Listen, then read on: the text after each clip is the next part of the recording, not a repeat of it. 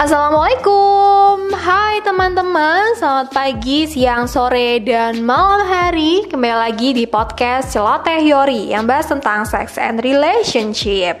Hai teman-teman, apa kabar? Aku harap teman-teman berada di kondisi yang sehat walafiat dan bahagia.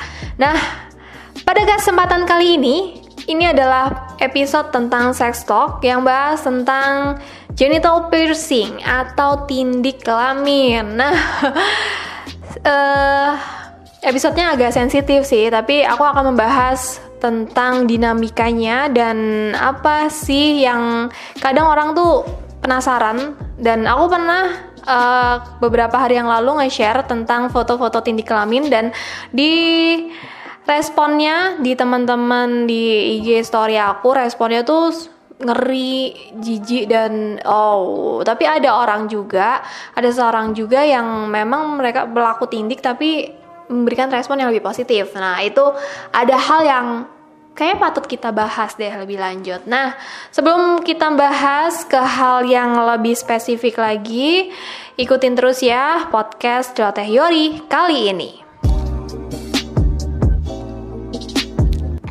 Ya, sebelum kita masuk ke topik tentang genital piercing, ada baiknya kita membahas dulu piercing yang secara general atau secara umumnya.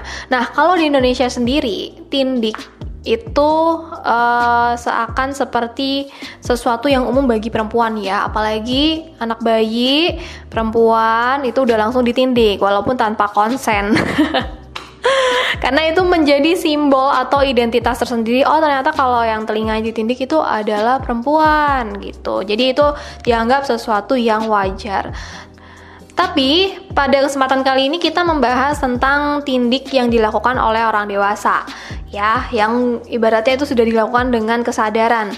Nah, tindik itu identik dengan apa coba? Dengan salah satunya adalah sambungannya ada tato atau bisa juga dengan modifikasi tubuh atau body modification. Nah, itu tuh kayak sering kali ini adalah ha, uh, dua hal yang berkaitan. Kadang ada orang yang tindikan tapi nggak tatoan, begitupun juga sebaliknya. Tapi juga ada yang tindikan dan juga ada tatoan. Nah, apa sih yang membuat ini berkaitan? Yes, itu adalah salah satunya adalah tentang rasa sakit, ya kan? Karena uh, teman-teman percaya atau enggak, tindik itu proses tindik itu menggunakan jarum ya kan? Tindik dan tato itu kan menggunakan jarum. Dan di situ memunculkan rasa sakit. Tapi bagi mereka yang melakukan tindik sekali atau piercing sekali itu ada beberapa yang ketagihan? Aduh kok kayak pengen lagi deh di area sini di area situ. Kemudian juga tato kayak gitu loh. Nah kita akan membahasnya sebelum kita membahas lebih spesifik tentang genital piercing ya ini ada seorang pakar body piercing dan juga kandidat PhD dalam psikologi seni tubuh yang bernama Hunter Thomas.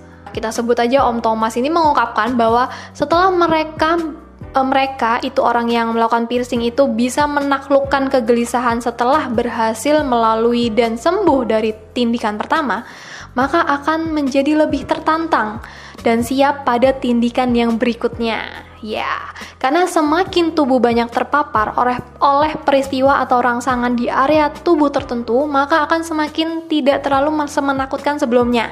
Ya, jadi di sini ada proses belajar ya, gengs. Karena di awal itu pasti kan ada rasa takutnya, ada rasa khawatirnya, ada rasa apa ya, mengandai-andai, aduh nanti sakitnya kayak gini banget kayak. Tapi begitu udah dilakukan, oh ternyata begini doang kayak. Jadi ada proses belajar yang dari peristiwa yang sebelumnya atau dari piercing sebelumnya.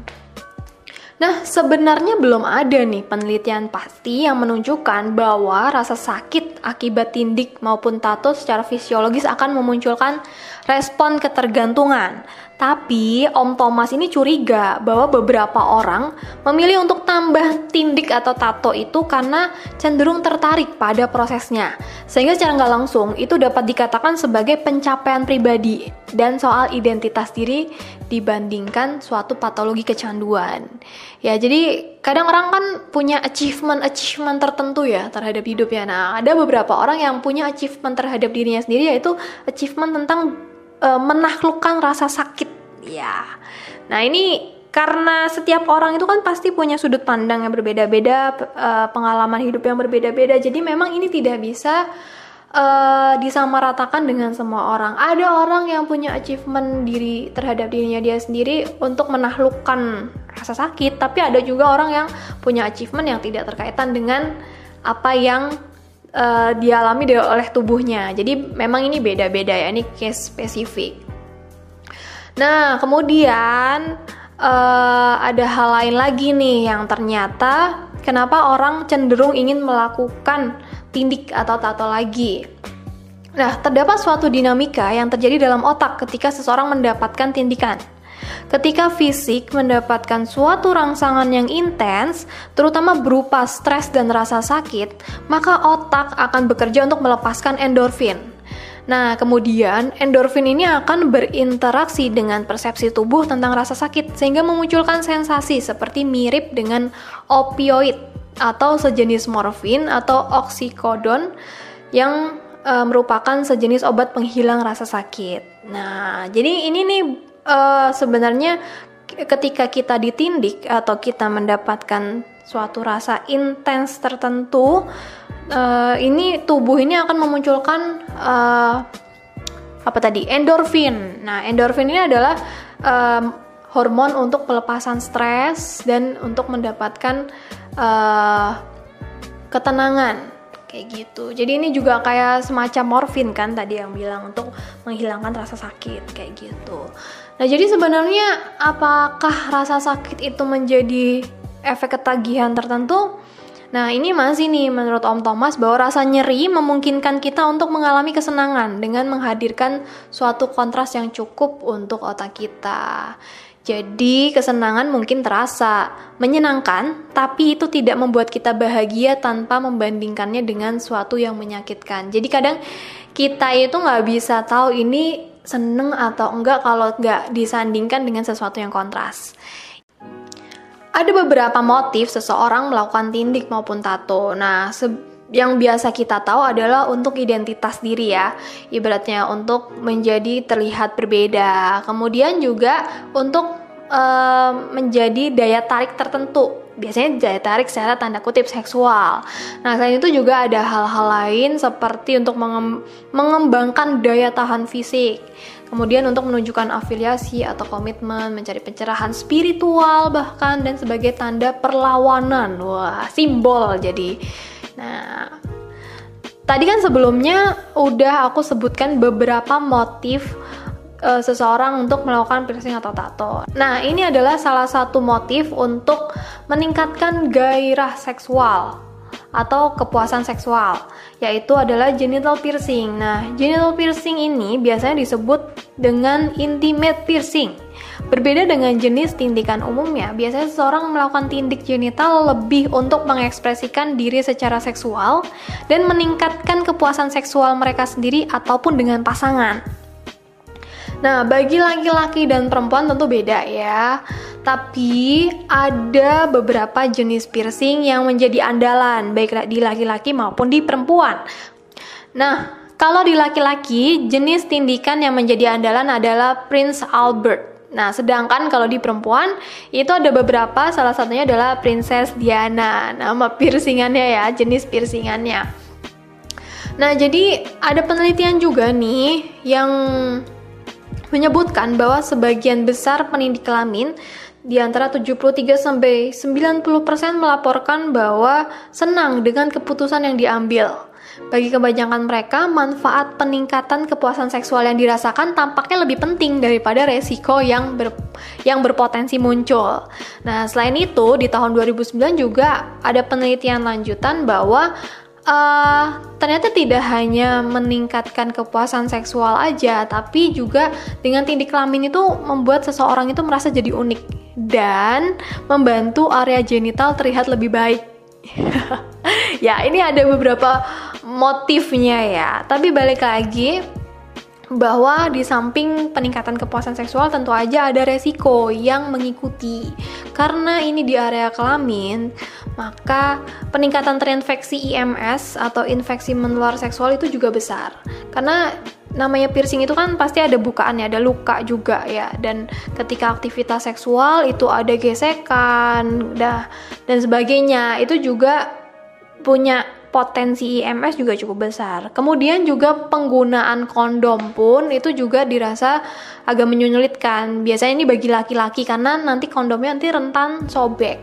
Nah, itu. Nah, jadi memang ini uh, sebenarnya aku belum pernah uh, wawancara langsung ya dengan mereka yang punya tindik kelamin. Tapi ini aku berdasarkan riset bahwa oh ternyata mereka yang melakukan tindik kelamin itu punya kepuasan seksual tersendiri karena ada area-area tertentu yang mendapatkan stimulus lebih intens dari yang tidak menggunakan piercing. Tapi kembali lagi keputusan untuk uh, melakukan piercing uh, pada alat kelamin itu perlu benar-benar dipikirkan secara matang karena bagi mereka yang melakukan piercing, baik itu di kelamin ataupun di bagian tubuh lainnya yang hanya karena ikut-ikutan itu dilaporkan uh, lebih menyesal ya. Karena karena motivasinya eksternal. Beda lagi dengan mereka yang udah merenungkan, udah memikirkannya matang-matang bahwa wah kayaknya memang sudah saatnya saya melakukan piercing, apalagi piercing di kelamin kayak gitu. Jadi itu uh, tingkat kepuasannya baik itu kepuasan secara seksual atau kepuasan secara diri sendiri itu juga lebih tinggi. Ya, begitulah adalah penjelasan tentang genital piercing. Tapi sebenarnya di Indonesia sendiri aku nggak tahu ya mungkin ini adalah sesuatu yang masih jarang tapi bagi pengguna piercing sih sebenarnya ini udah sesuatu yang sudah umum sih tapi karena lebih banyak mereka yang tidak melakukan piercing daripada yang melakukan piercing jadi ini dianggap sesuatu yang uh, apa sih aneh. Ya ampun itu kok bisa kepikiran ya uh, alat kelamin kok di piercing segala macam. Nah jadi buat teman-teman silahkan berikan komentar apakah teman-teman suatu saat nanti tertarik melakukan tindik di bagian kelamin atau memang kayaknya masih banyak cara lain deh untuk meningkatkan kepuasan seksual. Silahkan drop di komen, aku juga penasaran sih dengan komentar atau respon dari teman-teman atau bagi teman-teman juga yang sudah pernah melakukan body piercing di bagian kelamin dan saat ini juga masih ada piercingannya bisa silahkan komen atau sharing apakah memang benar ini meningkatkan kepuasan secara seksual atau ini hanya sebagai ya jadi unik aja dan berbeda aja kayak gitu Ya, aku tunggu ya teman-teman komentarnya atau sharingnya bisa di komen atau di Instagram aku di @celotehyori underscores atau silahkan di mana aja. Nah, uh, aku merencana untuk memberikan secara gratis uh, hasil riset. Bukan hasil riset pribadi sih kumpulan kesimpulan-kesimpulan hasil riset ini menjadi mini ebook. Silakan teman-teman kalau misalnya memang um, tertarik bisa masuk ke celotehyori.com nanti search aja tentang ebook. Di situ nanti ada beberapa ebook yang sudah mulai aku upload. Tapi kalau misalnya ketika upload case ini sudah upload dan ebooknya belum upload uh, mohon maaf. Nanti tetap aku susulkan tetap aku beritahukan baik di IG ataupun di website aku bahwa ada ebook yang bisa kalian download secara gratis. Oke teman-teman terima kasih ya yang sudah mendengarkan podcast ini sampai selesai. Semoga ini menjadi kebermanfaatan baru untuk teman-teman walaupun ini uh, apa topiknya agak sensitif ya atau tabu topik nggak apa-apa ini bisa jadi bahan pertimbangan nanti di di ke depan di tahun-tahun depan apakah memang jadi kepikiran pengen body piercing atau enggak nggak apa-apa silahkan Oke, terima kasih. Semoga ini bermanfaat dan sampai jumpa di episode Celoteh Yori berikutnya. See you, bye.